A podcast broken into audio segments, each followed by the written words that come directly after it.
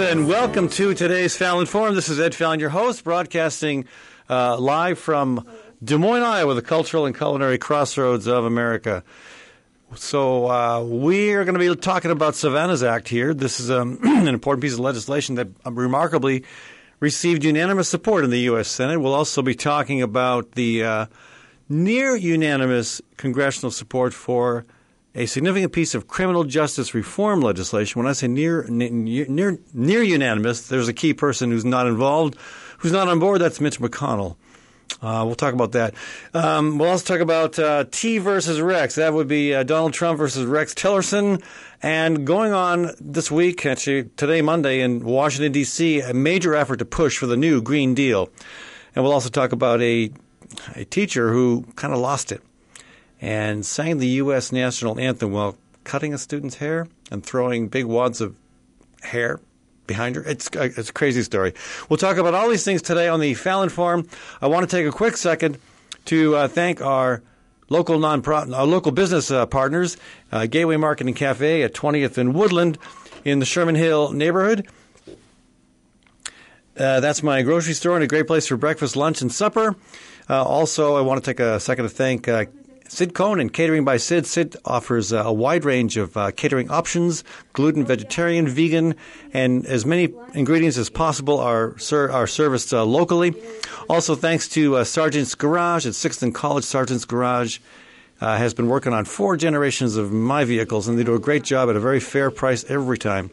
Thanks also to Cinco de Mayo Restaurant on Southeast 14th Street in Des Moines where you can get authentic Mexican food at great prices with very, very friendly, helpful service. Also, thanks to Diversity Insurance. Diversity is located at at um, uh, let's see, 1541 East Grand in Des Moines. No appointment needed. Stop by. That's Diversity Insurance. Okay, so um, this story is interesting and troubling at the same time for for a number of reasons. Uh, perhaps you've heard of it, um, but a teacher in a California school kind of lost it. She started, um, she pulled a kid up to the front of the class and um, started cutting his hair, not in any kind of normal way that you would cut hair. In fact, she did. She did a job worse than a job I would have done on hair. She was just cutting big wads of it and throwing it behind her while singing the Star Spangled Banner. The first impression is, wow, uh, there's something badly wrong with this teacher. Uh, and all, I should say, after she got done cutting two or three or four wads of hair out of this kid's head, she started she said i'm not done yet and she's flashing these scissors like you might flash a weapon and she's you know heading around the classroom trying to find someone else's hair to clip. Well the students kind of came to their senses at that point and all ran out the door. They just they just bolted out of the classroom. And um, you know so the first impression is wow this this person is dangerous. Uh, this person is out of control. There's no reason for somebody like that to be in the classroom and I think that's one thing we can probably agree on, no matter what else comes of this. She doesn't have, she really probably doesn't belong in the classroom, at least not without some kind of significant, uh, significant medication issue being addressed. But interestingly, uh, the extensive dialogue about this on so social media includes a comment from Lily Gates, one of one of uh, the woman's uh, one of the um, one of the uh, one of the uh, teacher's students, who says, um, uh, and her name is uh, Gieszinger. The uh, and this gal Lily says when everything was going on, I was terrified, and I so badly wanted to blame her. I was scared she was going to, you know, come back. Uh, what she did to my classmates and I was inexcusable. I'm not trying to make excuses for her. I am simply, I simply ask everyone to reconsider how they view her. She is a loving and kind lady. She is usually all smiles and laughs. This is not the Miss G we know and love. So I don't know where this is going to go, but it raises lots of questions about uh, about mental health care, about uh, about how people are tried and convicted in the press or even in social media before we really know all the details. Uh, there's a lot of elements that need to be addressed here. And of course, this whole conversation has, has led to a conversation about guns. And on both sides, you know, some saying, well, uh, somehow this is another reason why we need guns in the classroom. And another person saying, yeah, this is a really good example of why we don't want to arm teachers. Um, anyway, that, that's kind of a sidebar to me. I think this is primarily a mental health conversation and an important one we need to have. Okay, hey, let's gonna go. We're gonna go to our phone line here and welcome uh, welcome a guest from the uh, Friends Council National Legislation to the program to talk about Savannah's Act. And I'm not quite sure who's joining us, so introduce yourself, please. Hi, this is Amelia Kegan with the Friends Committee on National Legislation. Hi, Good Amelia. To be talking with you. I understand. Hi. I understand you're a fill-in for somebody who got sick, unfortunately. Yes, unfortunately, our expert uh, of uh, our lead of the Native American program, Lacina Onco, is is out sick, so I'm filling in. Okay, so Savannah's Act. Uh, tell us, uh, just tell us in your own words uh, what the act is all about.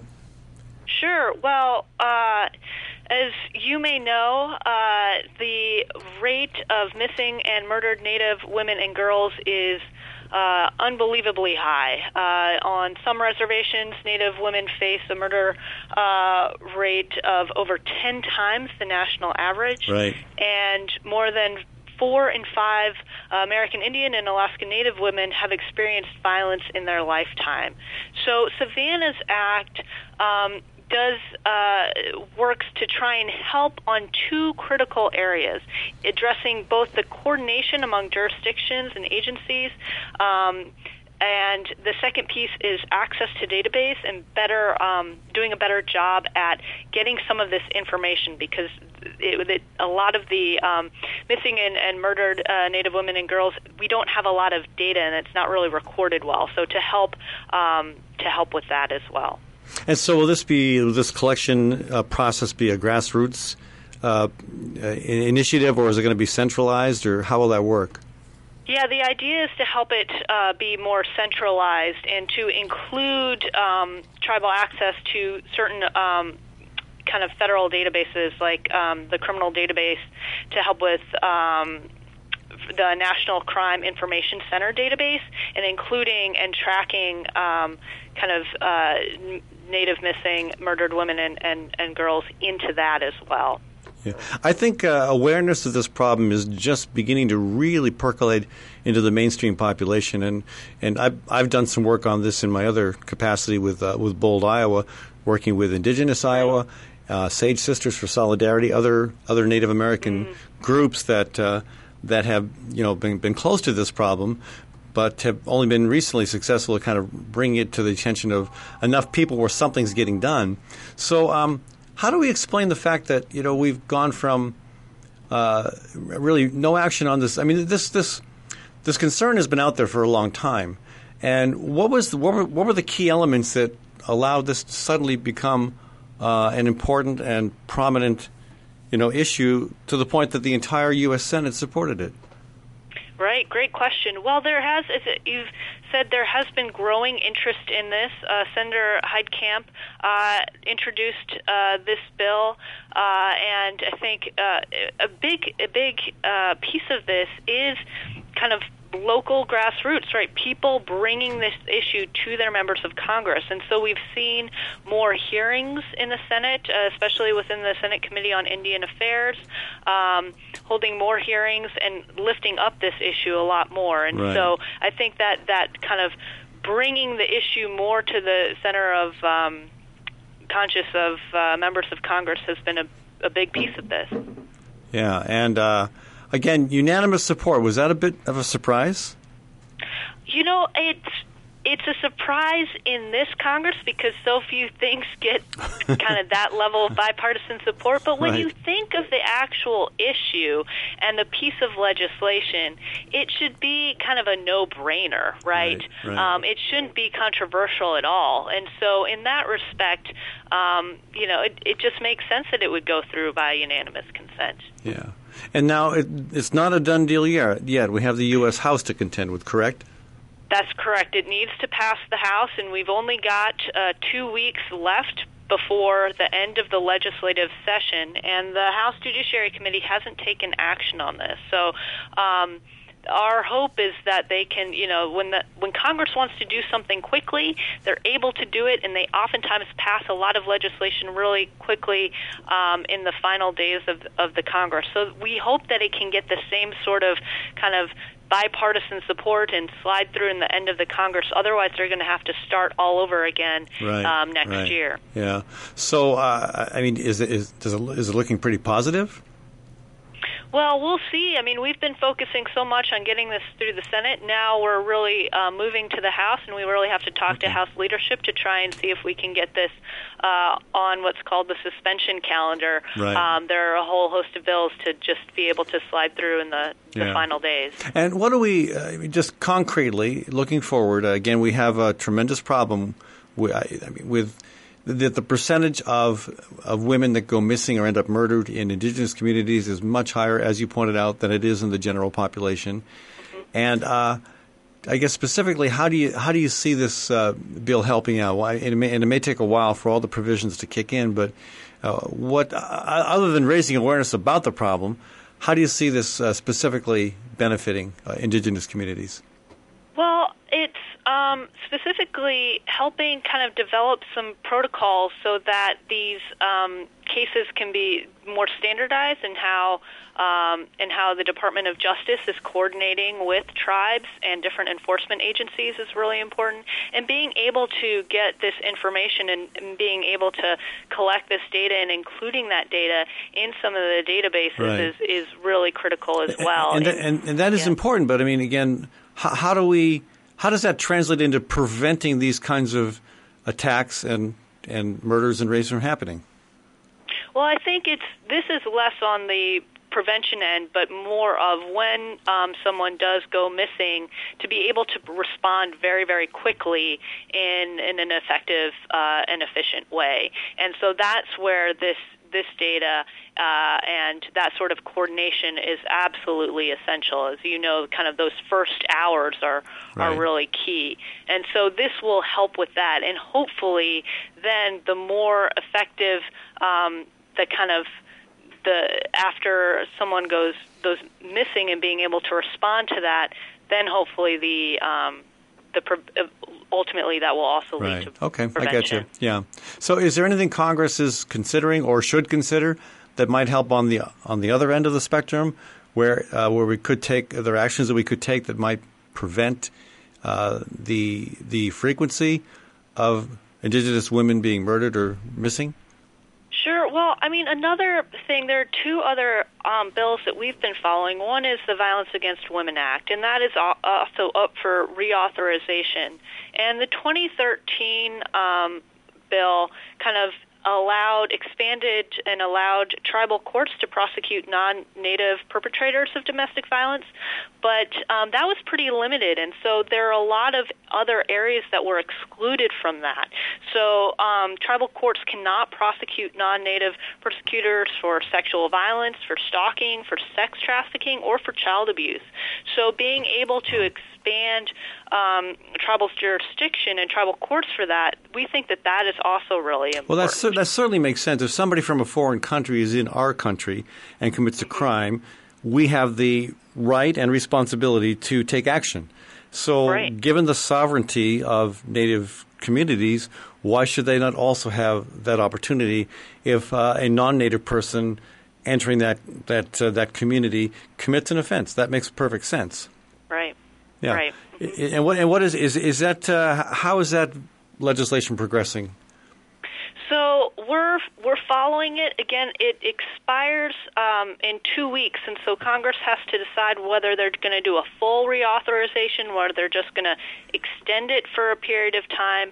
Um, but there have been some efforts to try and get that tribal um, jurisdiction expansion included in the reauthorization. And so right. uh, members of Congress really need to hear um, from their constituents that this is an important piece to include.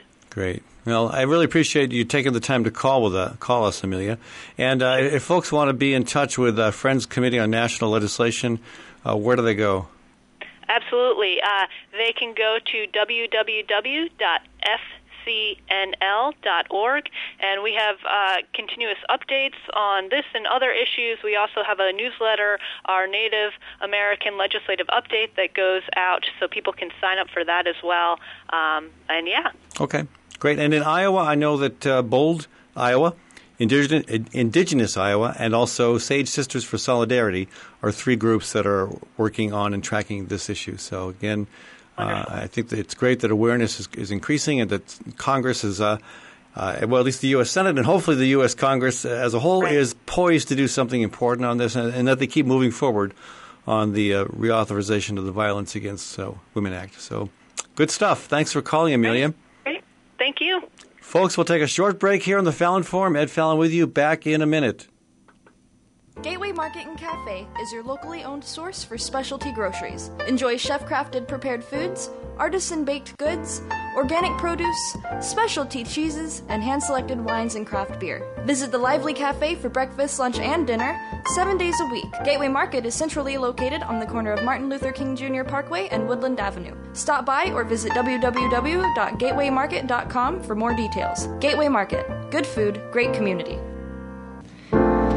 Community CPA and Associates, with locations in Des Moines and Coralville, is the perfect place to go for all of your tax and accounting needs. Community CPA offers a wide array of services, from tax planning to business IT solutions. Call Community CPA today at 515 288 3188 or visit www.communitycpa.com for more information. Hi, folks, it's Ed Fallon reminding you that you can eat Iowa grown food all winter long at HoQ Restaurant in Des Moines East Village. Over 90% of the food served at HoQ comes from Iowa farms, and their dishes are amazing. I once brought a guy there from New York. And he was blown away by the experience. He said it was like any fine dining you'd enjoy in Greenwich Village, but at one fourth the price. So don't go all the way to, to New York City when you can enjoy gourmet dining prepared with Iowa grown food at HoQ Restaurant in Des Moines East Village. Ritual Cafe is located at 13th and Locust in beautiful downtown Des Moines. It's a great place for coffee, tea, smoothies, and a full vegetarian menu. Ritual Cafe also features music on the weekends. For more information, call Ritual Cafe at 515 288 4872. That's 515 288 4872.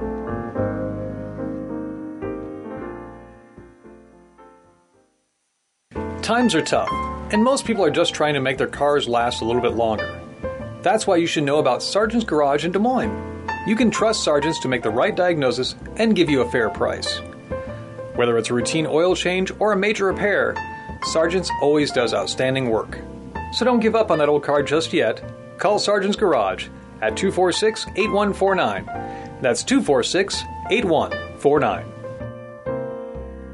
When it's time to entertain, think of Gateway Market to handle all the details. Gateway offers a wide variety of stress free options like our cut to order cheese and charcuterie, and delicious olive bar, and a wide variety of chef prepared dips and spreads. Or let our catering team take care of the entire event, right down to the wine and beer pairings. Our expert floral designers can even customize perfect centerpieces. Stop by or visit gatewaymarket.com for more information. Gateway Market good food, great entertaining.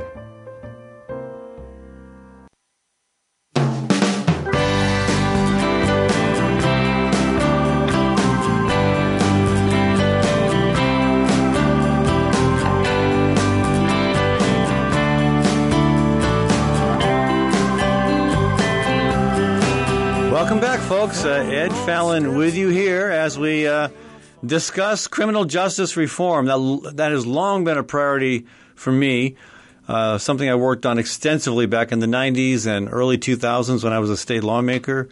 Uh, very distressing to see the extent to which we have um, made the criminal justice system more and more punitive, uh, more and more actions that really ought to be treated as um, either mental health problems or substance abuse problems become criminal acts that land people in prison for incredible sentences. Uh, and of course, uh, one thing that legislatures and the U.S. Congress has have done over the years is to uh, as to take um, to require mandatory minimum sentences and to take away judicial discretion, so the judges no longer have the opportunity to say, "Yeah, given the circumstances." We're going to approach this particular offense in a way that maybe requires community service uh, in lieu of some part of the sentence being served in prison. Who knows? Lots of possibilities, but basically, uh, standardizing the the system. Uh, requiring a, a, significant amount of time in prison without any exceptions, and it's led to a, a, lot of people being locked up for ridiculous amounts of time. When again, again, we're dealing with a mental health or a substance abuse problem, And so it's encouraging to see the pendulum swinging back in a more reasonable direction. We've seen that here in Iowa at the state level. Uh, with minimal success. Um, again, incremental reform in a intelligent direction, and now we have the U.S. Congress uh, attempting to pass criminal justice reform. Again, it's not the uh, it, it, it is it's incremental progress. It's not the overhaul that's desperately needed, but in politics, sometimes you just take what you can get, and uh, you hopefully you regard it as a first step, and it leads to other steps. Now, admittedly, sometimes what happens in politics is they do something incremental as a way to take the pressure off, and then they go away and forget about it. And that's not good. That's that's what that that should not happen in this case because we've got a, a, major problem.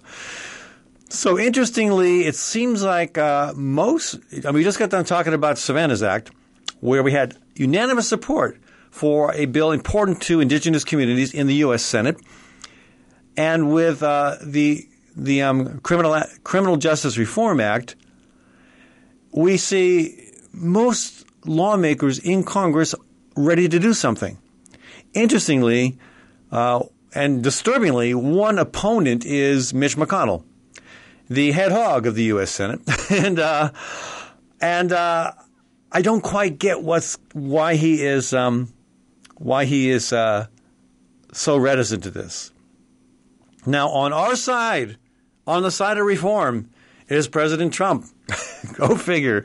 Politics makes strange bed bedfellows. In this case, um, in this case, we got McConnell off in a bed by himself, it seems, and uh, unfortunately, he's um, he's pretty uh, pretty um, you know he's pretty much in charge of that decision, which is kind of an historical change because historically, the chair of a particular committee, in this case dealing with the criminal justice reform bill, judiciary, the chair in this case being Chuck Grassley, would have the authority to decide whether to bring that bill up or not.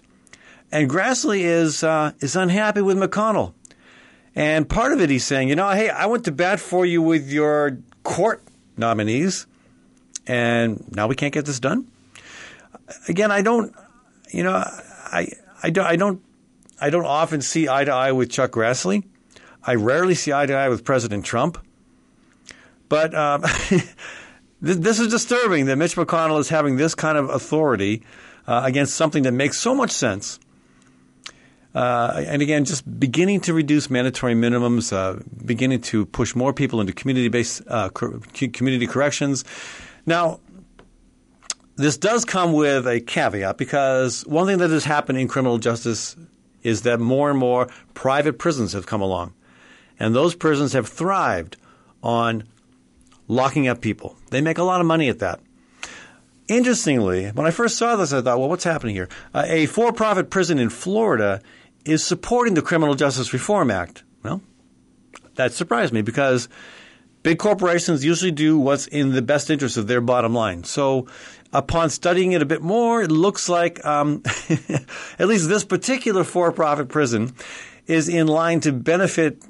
Uh, and, you know, as as if the bill passes and reduces, you know, it reduces recidivism, rates by putting more people into community-based corrections program programs this company will benefit from that because not only do they they they have a they have prisons, they also monitor or they also manage those programs. So anyway, it's uh, it's an interesting situation. The bottom line is uh, it's an idea that everybody seems to be on board with except for a couple people led by Mitch McConnell. We'll see what happens. Again, it's a it's an idea that I think um, a lot of people say needs to be addressed. Whether this is the right bill to do it or not, you know, I haven't studied it in enough detail. It seems like most folks are on board. I'm almost certain that even if it does accomplish something, it will not be anywhere near enough uh, in terms of what's needed to address a problem that has been, you know, that has snowballed over a matter of decades. All right, so hey, we'll be back in a few minutes, folks. Uh, we're going to take a short break here and and hear from some of the other sponsors of the, uh, the of this station, La Reina, 1260 AM and 96.5 FM. Uh, when we come back, we'll talk about uh, T versus Rex. That would be Trump versus Rex Tillerson.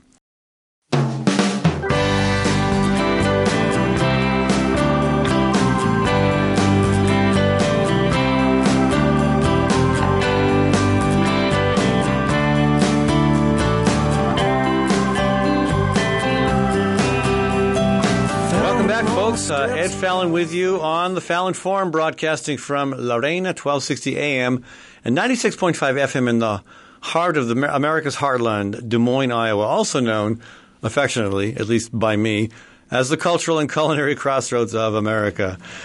A quick shout out to some of our local business uh, partners here in the Des Moines Metro, thanks to Cinco de Mayo Restaurant on Southeast 14th Street. Authentic Mexican food at great prices and excellent service as well. Uh, thanks also to Diversity Insurance at 1541 East Grand in Des Moines. Uh, all of your insurance needs met under one roof. No appointment needed. Stop by. That's Diversity Insurance at 1541 East Grand Ave. Thanks also to HoQ Restaurant in Des Moines East Village, where 90% of the food served comes from Iowa farms and Iowa producers. That's HoQ, H-O-Q Restaurant. Thanks also to Story County Veterinary Clinic. Dr. Kim Holding has been treating animals large and small for over 30 years. Give her a shout. That's Dr. Kim Holding at Story County Veterinary Clinic. And finally, thanks to Community CPA and Associates with offices in Des Moines and Iowa City. Ying Sa, the founder and director of Community CPA, has you covered. Give her a shout for all your tax and accounting needs. That's, that's Community CPA and Associates. All right, welcome back to the conversation. Uh, later in the program, we're going to discuss the new Green Deal, but we got to take a look at this dust up between um, President Trump and uh, Rex Tillerson. Now, um, Tillerson uh, was ousted as Secretary of State uh, a long time ago. Uh, he did not last long in the uh, Trump administration. Tillerson was somewhat candid, let's say, about the problems that he experienced in the Trump administration. And, you know, that's um that's fair game. You know, if you're fired and somebody sticks a microphone in front of you, why should you not have the opportunity to explain why you thought uh, there may have been problems with your boss's decision to fire you? So uh, let's go to this clip. This is Rex Tillerson just last week describing some of his concerns about his tenure with President Trump. He is a challenging individual. Was challenging for me uh, coming from the disciplined, highly um, you know, process-oriented ExxonMobil Corporation, where everybody sang from the same hymnal, or you got kicked out of the choir, and to go to work for a man who is pretty undisciplined, uh, doesn't doesn't like to read, doesn't read briefing reports, doesn't doesn't like to get into the details of a lot of things, but rather just kind of says, "Look, this is what I believe." Yeah. So um, that was that was Rex Tillerson. Again, in my other work as somebody fighting climate change, I've never been a fan of Rex Tillerson or ExxonMobil. Don't like the way that they discovered that climate change was a real problem back in the 1970s and then did nothing about it. But you know, I you you um. you, you see this dust up between Trump and Tillerson, and, and you, you kind of feel sorry for the guy, and especially given Trump's response. Um, of course, now remember, Trump fired Tillerson in a tweet. It wasn't like any, kind of official publication notice. You step into my office, Rex. We got to talk. It was, it was you're fired by tweet. Anyway, uh, uh, this uh, I, I, you know, I, you could say that well, this is the new technology, but I have a feeling going forward, when when America next elects a president, I don't think we're going to see uh, governing by tweet. But Tillerson was fired with a tweet message, and then in response to Tillerson's comments about his concerns about the White House, about how Trump didn't like to read and didn't read briefings, Trump responded by calling Tillerson dumb as a rock and lazy as hell. and uh, okay, so I can, if I wanted to be childish, I could describe anybody as being dumb as a rock or quote lazy as hell, and you know, it's it's all it is is name calling. There's there's nothing. There's no substance to that. I'm not saying. Um, you know, this particular person is a little bit weak on his his analysis of this this this sort of uh, this sort of model. You know, just you, you could offer some kind of constructive criticism that is you know, detailed enough where you might have some analysis to to to base your conversation on. But dumb as a rock doesn't do it. Uh, lazy as hell doesn't make any sense. I, I mean, you heard Tillerson just in that one little clip. For whatever faults he might have, dumb does not seem to be one of them. He sounds very articulate. Lazy as hell? I don't know. I, I, assume that anybody who rose to be the head of ExxonMobil may be a lot of things, but I doubt lazy is one of them. So I, you know, it just seems. I, I, you know, you look at Watergate. All right, listen, let's, let's reflect back on Watergate. People, there are a lot of people analyzing the political situation these days and thinking, well, um, how come how come Trump is still president? He's done so many things wrong. Uh, and you look at Nixon. Well, you know, I mean, Nixon. What Nixon did was obviously very, very wrong, and he he was he was impeached. It, it almost it, it, again, it's hard to compare, even though they are even the basically largely because of the time difference. I suppose it's like comparing apples and oranges, but still, we've got a lot of serious um, uh, offenses piling up here on the Trump administration's you know uh, scoreboard that uh, that could reasonably be considered grounds for dismissal, uh, impeachment, or or or some other uh, some other disciplinary measure, and yet it doesn't change. He just he just he just keeps plowing ahead. And um, I think some people are saying, well, why is that? Uh, well, my suggestion is to look at history. Watergate took, you know, Nixon Congress showing Nixon the door took a long time. Uh, there was a whole there were a whole string of incidences that that happened that were questionable that led up to the investigation, the uh, the burglary, and and eventually the uh, the the um, you know the resignation of of uh, Nixon in August of 1974. That took a long time, and uh, you know, this may be, this presidency may be following the same course. And again, when you look at all the different concerns that are still out there, um, not just the way he has handled his staff, and now all this, all his staff and his biographer for that matter, all these different people who have been close to him in the past, who are now pushing back against him, who are speaking out against him. You know, his lawyer, his biographer, some of his right hand men, yeah, mostly men, they're pushing back. And, uh, and, and, the and the big elephant in the room that still is uh, out there because that elephant's form has not been fully defined yet is the uh, investigation into the into possible collusion with Russia. And I think you know, and, and, and, on top of that, you've got all these these these sex and relationship scandals, these scandals involving paying off people. You know, I have a feeling when when this stuff finally all comes together, uh, it's going to look a lot worse for Trump than it ever looked for Richard Nixon. I I, I don't know for sure, but I, I do know for people who are concerned about what's going on and feeling impatient. Unfortunately, the wheels of government and the bigger the cog, the slower it moves. The federal government is huge and it moves very slowly. And it's going to continue to move slowly as it grinds through all these different uh, offenses and alleged offenses. Uh, and again, particularly what's happened, you know, what did happen uh, between Trump and Russia. So just just remember, it took it took uh, a long time for Nixon to be impeached. Uh, impeachment impeachment may not be what happens in the case of uh, President Trump. It may be that at some point his own party backs away from him, even though that's not what's happening now. I mean, you, you, we saw here, know, here in Iowa, we saw Chuck Grassley saying basically to any other Republican that might want to challenge Trump in the primary, you're not welcome here. That's basically what Trump, uh, basically what, what Grassley told uh, any potential Republican challenger like like uh, like former Ohio Governor Kasich. So, uh, it may be that at some point uh, that's not the case, that uh, Republicans start backing away. But uh, there are so many ways in which this could evolve into a serious problem for President Trump. just stay tuned. We'll see what happens. Anyway, folks, we'll be back in a minute on the Fallon Forum to talk about the new Green Deal.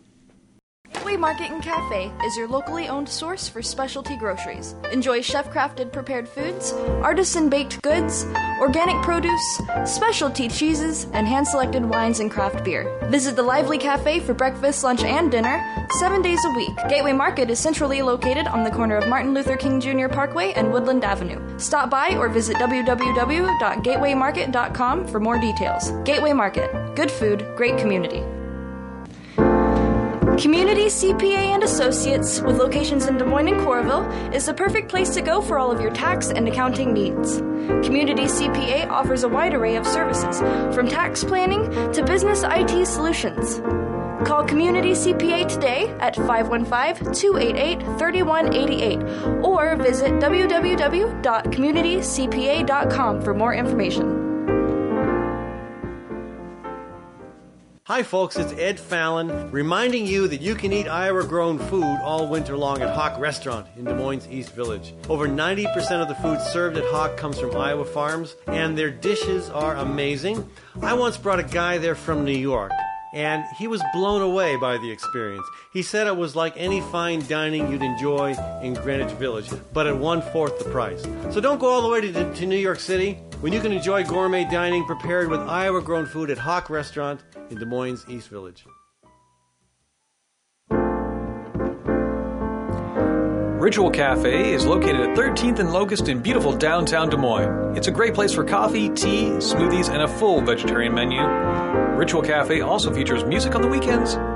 For more information, call Ritual Cafe at 515 288 4872. That's 515 288 4872.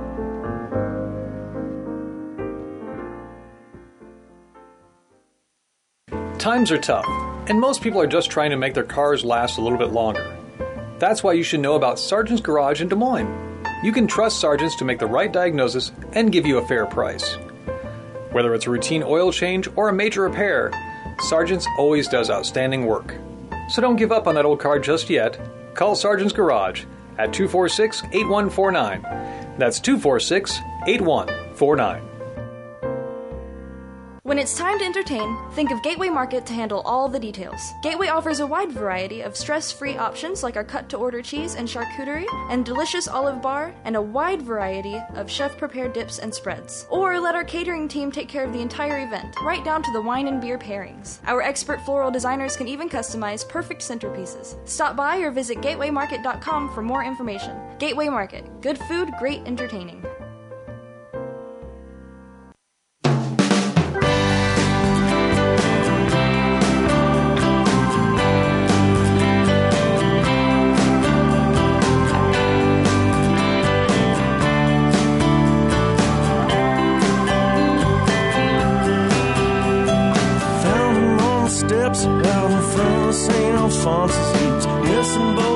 Welcome back to the Fallon Forum. Ed Fallon with you here for the final segment of our program. Unless you're listening on our community owned stations, we'll be back with an additional segment uh, after the official break of the on air, the, the, the live program, broadcasting on 1260 AM and 96.5 FM. That's La Reina in Des Moines. Okay, so Monday, today, December 10th, is a fairly big day for climate action because uh, there is a big push nationally to uh, get Congress to jump on board to support the Green New Deal. Uh, with us on the phone is somebody who has uh, been blogging about that extensively, uh, Jeffrey Kisling. Hello, Jeffrey. Welcome to the show. Hi, Ed. Thank you. Yeah. So, um, a big day in Washington, D.C. and elsewhere as people push to get their congressional delegation on board to support the Green New Deal, which has been led by Alexandria Ocasio Cortez and a handful of other Democrats. Uh, that, and again, they're calling for a, a total mobilization of our focus on addressing the climate crisis. Yeah, that's right. yeah. And um, have you been tracking at all where well, we'll start. We'll start on the home base here. Where Iowa's congressional delegation stands on this?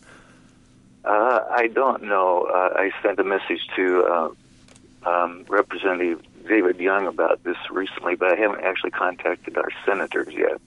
And he, of course, is uh, soon to be uh, leaving the stage and being replaced by Cindy Axne. And in Northeast right. Iowa, Rob, Rod Blum will be out, and uh, Abby Finkenauer will be taking his place.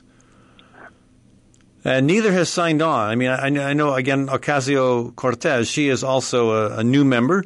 She is not officially a member of the U.S. House yet, but she's already leading the way with a bunch of other other new members and some you know some Democrats who've been around for a while. I don't know if there's any bipartisan support for this, but uh, there is. It's becoming a huge focus, uh, and it seems to me like there there you know there there may be some some legs to this. Yeah, it seems like it. As you mentioned today, there's a lot going on at, at uh, the Capitol itself. Uh, from what we're seeing, it looks like uh, maybe thousands of young people are there on Capitol Hill. Some were uh, outside of Nancy Pelosi's office and getting ri- uh, risking arrest, and it's a large crowd uh, on the grounds of the Capitol right now. And if people want to, if, if people listening to the live broadcast right now want to uh, follow that, what um, what online link do you recommend people check out? Oh, uh, um, if you can um, use Facebook to look for the Sunrise Movement. That seems to be one of the big uh, organizations behind this, and, uh, yes. I think they're yeah, Sunrise Movement. Yeah, that's um. I've heard of that, and uh, again, only recently. I think I think some things are moving so fast on this front, and this is good because they need to move fast. The UN is telling us we have uh, 12 years to figure this out. Um, even the even the U.S. National Climate Assessment is saying we've got huge impacts coming our way if we don't figure this out. Uh, even at the state level in Iowa, where you know where we're we've had a, a, report year after year by over I think about close to 200 scientists statewide are saying, hey, uh, these are the impacts coming our way, and if we don't address them now, we're going to be in big trouble. So yeah, that, uh, that's right. Uh, what I, what I like about this is it, it talks about being like a national mobilization, kind of similar to how the country tooled up for war uh, back uh, in uh, those days. And it seems to be on, on the, the aim to be on the scale of what's needed to actually make an impact uh, quick enough that um, we uh, can forestall some of the worst things that may be coming our way. Yeah, yeah. The, the other thing I like about it, it's not just about energy. It's kind of more of a, a retooling of our values as well. They talk about having uh, universal um, uh, like a guaranteed job, and and a lot of different things related to the social and racial or inequalities that we're experiencing right now. Trying to address those as well as the climate part are, uh, I think, it makes this really pretty exciting for me. Yeah, and uh, again, timely. so yeah, I don't, uh, and and I, I think the, the, the, the list of uh, lawmakers who have signed on to this is pretty small still. But uh, yeah. it's really up to a lot of the folks at the grassroots level to talk to your members of Congress. And this should not be partisan. Uh, there's a lot of economic. I mean, again, if you're if if your representative is the type of Republican who is really focused on the economy, gosh, there's no there's no better way to jumpstart local and national economic development right now than to push for you know this decentralized development of renewable energy. And I, I add that word decentralized because uh, because I don't I, I, think there's there are legitimate concerns about the the concentration of wind development in the hands of just a just a couple monopolies. Uh, that's problematic and not necessary. We can address our energy challenges uh, with a more you know grassroots approach.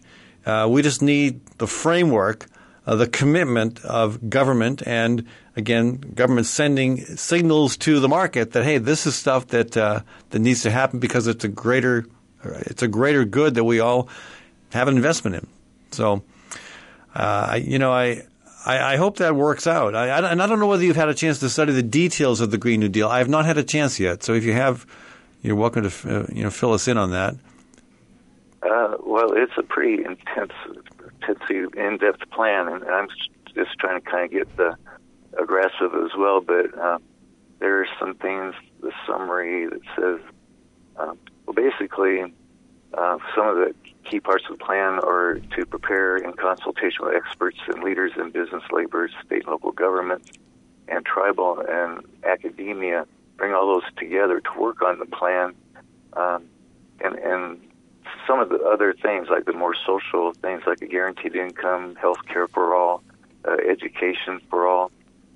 And people might be wondering how you're going to pay for all that. And from what little I've been able to tell, a lot of it deals with um, some with some smart funding, uh, kind of what you're talking about with investment, because local investment is a great way to. I mean, it's a positive for everyone, and it's also uh, they also talk about reprioritizing what our um, what we pay our taxes for, taking some of the billions away from the military budget would go a long way to uh, helping to uh, support some of these new ideas. So the, the Green New Deal addresses more than just climate. It addresses other social safety uh, net issues that have been neglected. Is that is that what you're saying?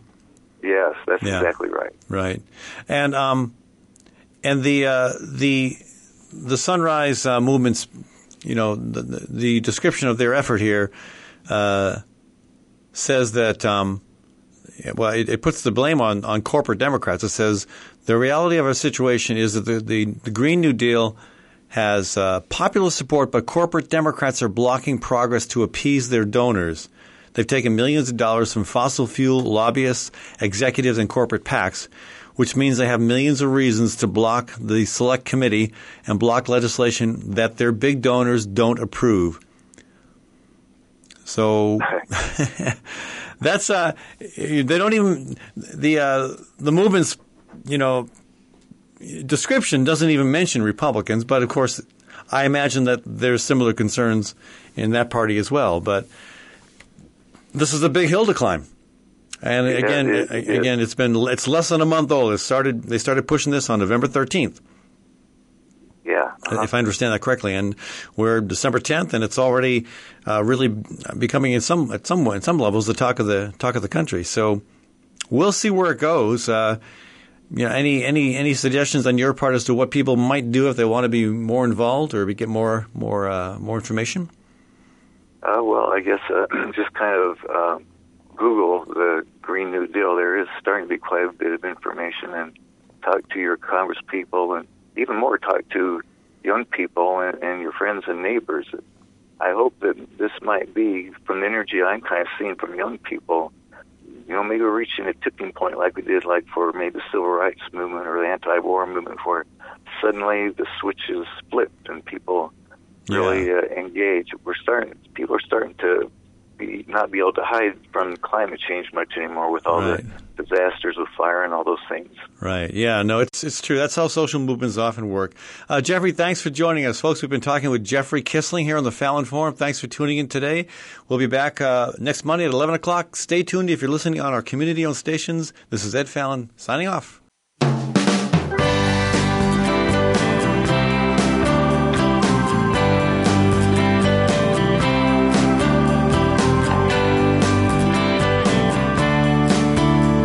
Welcome back to the Fallon Forum. Ed Fallon with you here as we look at the southern border. We've seen uh, photos and videos and news coverage of the uh, people at the border being gassed. And again, you know, it's of course the uh, the the folks who want to praise Donald Trump for being tough on immigrants will point to the few people who were throwing stones or some of the projectile at uh, U.S. Border Patrol agents. And of course, that's wrong.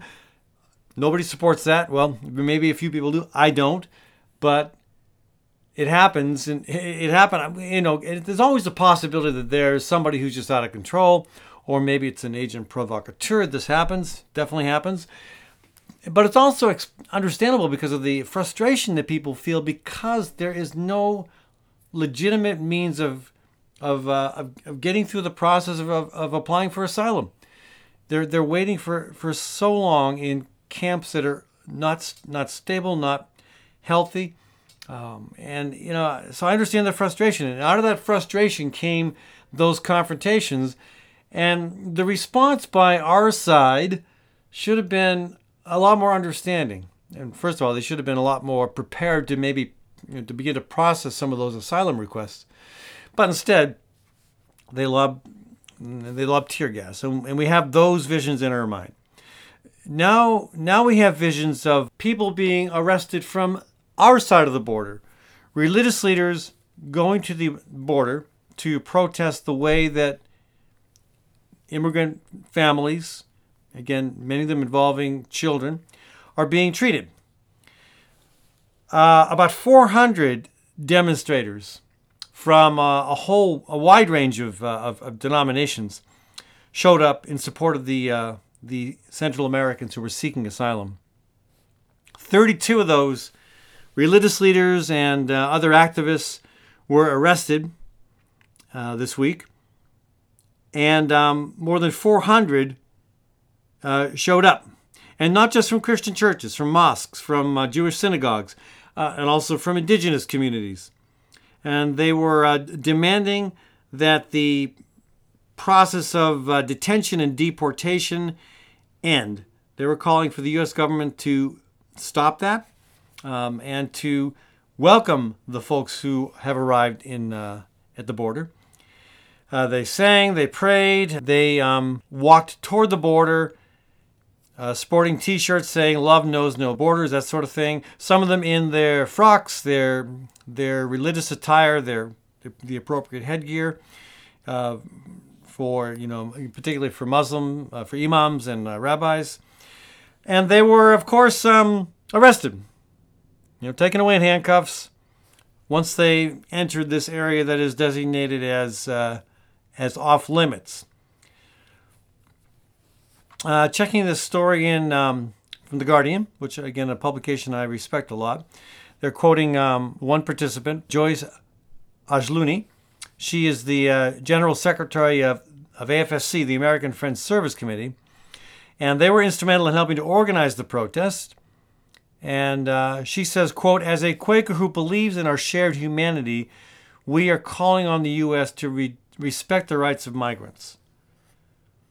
And of course, some are saying, well, they are being respected. How is that possible? How, how do you respect somebody by, you know, letting them live in this horrible, you know, detention camp for weeks and weeks and months and months, and and and not recognize that they're coming from a situation that is is is extremely dangerous, uh, where their lives are in in jeopardy, uh, and and again, we, we've known they're coming for a long time. We could have easily expedited the asylum process, but no, we chose this route instead. We sent Trump, the President Trump, chose to send troops to the border instead.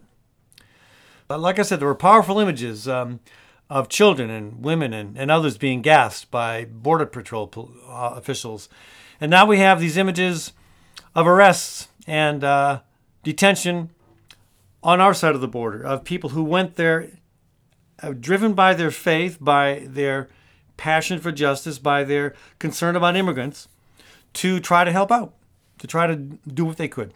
And you know, you know, there, there's a lot of gray area in the Bible. One thing that's not at all gray is where it says, "You shall be kind to the stranger." You know, remember that you were once strangers in a foreign land, in Israel where you were, or in Egypt rather, where Israeli, where the where Hebrew slaves were kept for a long time. So you know the Bible's pretty clear about that. Remember what it was like, and be kind to the stranger in your midst. So this is not being kind to the stranger in our midst, and a lot of folks on the evangelical in the evangelical world get that. I, I had a call from one this week who said, you know, we want to we want to go to the border, we want to do what we can. And so, uh, you know, I, I, hope this is not just multi denominational, but that it crosses across the political spectrum as well. Because, um, you know, again, I know Trump is pandering to uh, folks who are concerned about their well being, um, their job security, and a lot of other, you know, a lot of legitimate problems that are affecting us. And it's easy to find a scapegoat in the immigrant community without understanding that in fact, you know, in fact, we could use their labor here. There's so many places in which we don't have enough, you know, workforce to do the job that needs to be done, and also to understand where they're coming from and why, and what role U.S. foreign policy over the past many decades has played in creating and and, and enabling this crisis in Central America. So, you know, the the fact that that religious communities across the political spectrum understand that this this uh, aggressive, hostile, militarized response is not the way to go is very encouraging. Uh, you know, I would also point out that among conservative think tanks, there are some, like the Cato Institute, that understand that if you truly believe in the free flow of goods and labor, then there should be no restriction to immigration at any border. So, you know, the Cato Institute, for all their conservative credentials, has one of the most uh, liberal approaches to immigration of any group I've heard. We will see what happens next. Um, right now, again, we've got terrible conditions on the Tijuana, uh, the Mexican side of the border in Tijuana, and um, increased pressure from our side of the border to um, demonstrate a more humanitarian response to this crisis. And meanwhile, of course, uh, President Trump weighs in. Uh, this is just in today. Uh, this conversation is happening on Tuesday. And uh, the president, I, I, love the, uh, the um, subheading in Vox. The president makes a self defeating case for the wall. He says, I secured the border, and then an hour later he says, I need billions for a wall to secure the border. Which is it, Mr. President? According to the article, he, he wants us to believe that, that the Mexican the border along uh, with Mexico is now secured because of the um, measures and steps that he's taken. Yeah, he posted this. Uh, this I believe this is a tweet ahead of his uh, meeting today uh, with Senate Minority Leader Chuck Schumer and incoming House Speaker Nancy Pelosi. Uh, in order to avoid a government shutdown, of course, he wants money for the border wall. He wants five billion. Of course, remember now, remember who he said was going to pay for that wall back during the campaign? Mexico. Oh yeah, they're just stepping right up to the plate on that one. Yeah, who didn't see that coming? And especially now that we have a Mexican government uh, under Obrador, who is, um, you know, uh, you know, quite a bit further to the left politically than President Trump. So, um, Trump wants five million. He, he estimates that the cost of building the wall. Well, I'm not sure if this is his estimate or someone else's, but the estimate is about 20 billion to construct the whole thing. Nancy Pelosi has indicated that there's not an interest in in approving that money. Uh, that to her credit, she finds it immoral, ineffective, and expensive. It's hard to it's hard to argue against the expensive side of it. I don't know. I don't know if anybody would disagree with that. And I certainly agree with Pelosi on it being immoral and also ineffective. And, uh, you know, Trump uh, sent a tweet out this morning, as he often does. This is where we find the most uh, uh informative policy uh, statements by President Trump. He, he accused Democrats of pushing for open borders for anyone to come. This is quote quote open borders for anyone to come in. This brings large scale crime and disease. Well, that's a new one. I know he used to complain about criminals coming in and drug dealers and rapists, but now we got people bringing in disease as well. Well, if they if they're bringing in disease, they're probably picking it up from the incredibly unsanitary camps they're forced to live live in in Tijuana. Unlike the very conservative Cato Institute, congressional Democrats don't actually support open borders. uh, and uh, according to, I believe, military and and uh, medical experts, they've made it clear that migrants aren't posing a public health concern. So, um, after this uh, tweet about Trump blasting Democrats for wanting open borders, you know, saying that all these immigrants are going to bring crime and disease into the country, Trump says, and I quote his tweet, however, for strictly political reasons and because they have been pulled so far left, do not want border security. I'm not even sure what that means. He goes on to say they want open borders for anyone to come in. Okay, that's that's basically from the same tweet I just shared. I, I but his uh, I'm, I'm, trying to find his second tweet here. Um, yeah, well, he goes on to say that he wants this five million or five, five oh sorry five billion toward the twenty billion for the wall that's already there to secure the border. It just doesn't make any sense. I I don't know how much longer this can continue. This um, this governing by tweet and saying whatever comes into your mind. I mean, we heard it from Rex Tillerson this week, or last week rather, that the there, there's no discipline in the White House, uh, that the president doesn't read, he doesn't uh, respond to briefings, He doesn't respond to advice or criticism from his from his uh, cabinet. He just wants to go off and do it his way. And uh, that, again, is often done without any consultation with facts or reality. I don't know how long this is going to continue, but it's not. The Trump presidency is not sustainable. you, you can't sustain uh, this level of disinformation, uh, this, uh, this level of, um, of, of lack of any foundation to what you're saying.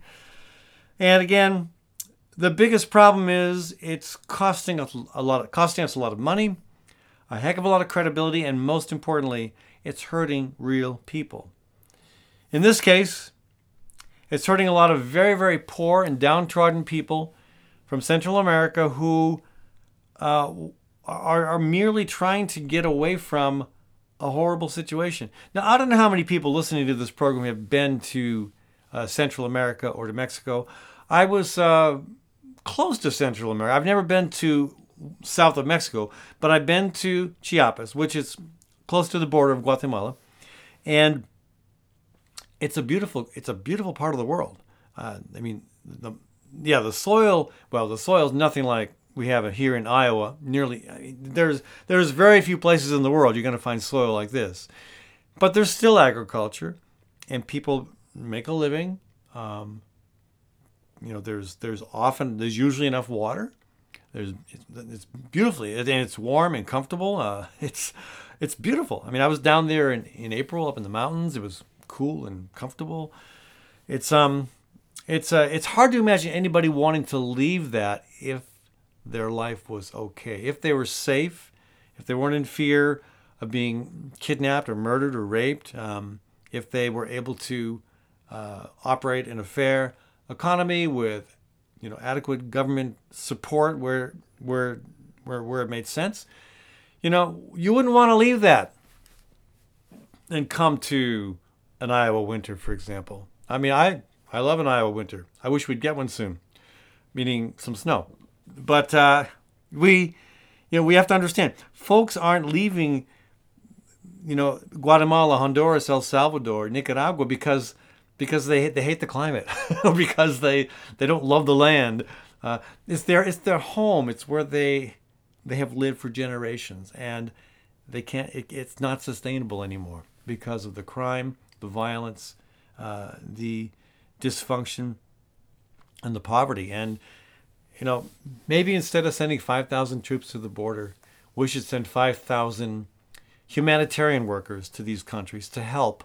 Uh, and we should try, we should, we should work with the governments there, with the people there to, to assure free and fair elections. So we're actually putting in power people who are going to address the genuine uh, challenges facing folks in those countries.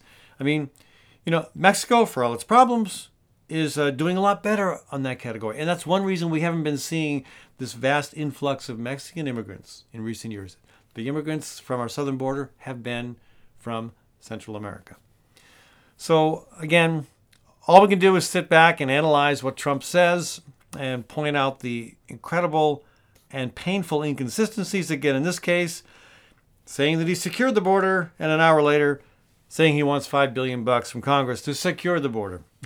anyway, We'll see where that goes. Uh, I I I, uh, I just feel for the people down there, and I feel for all the people who are trying to make a difference uh, by going down to the border to help out. Anyway, my hat is off to the men and women of the of various religious traditions who are doing their part to help on the front lines. Thanks, folks. This is Ed Fallon signing off from the Fallon Forum.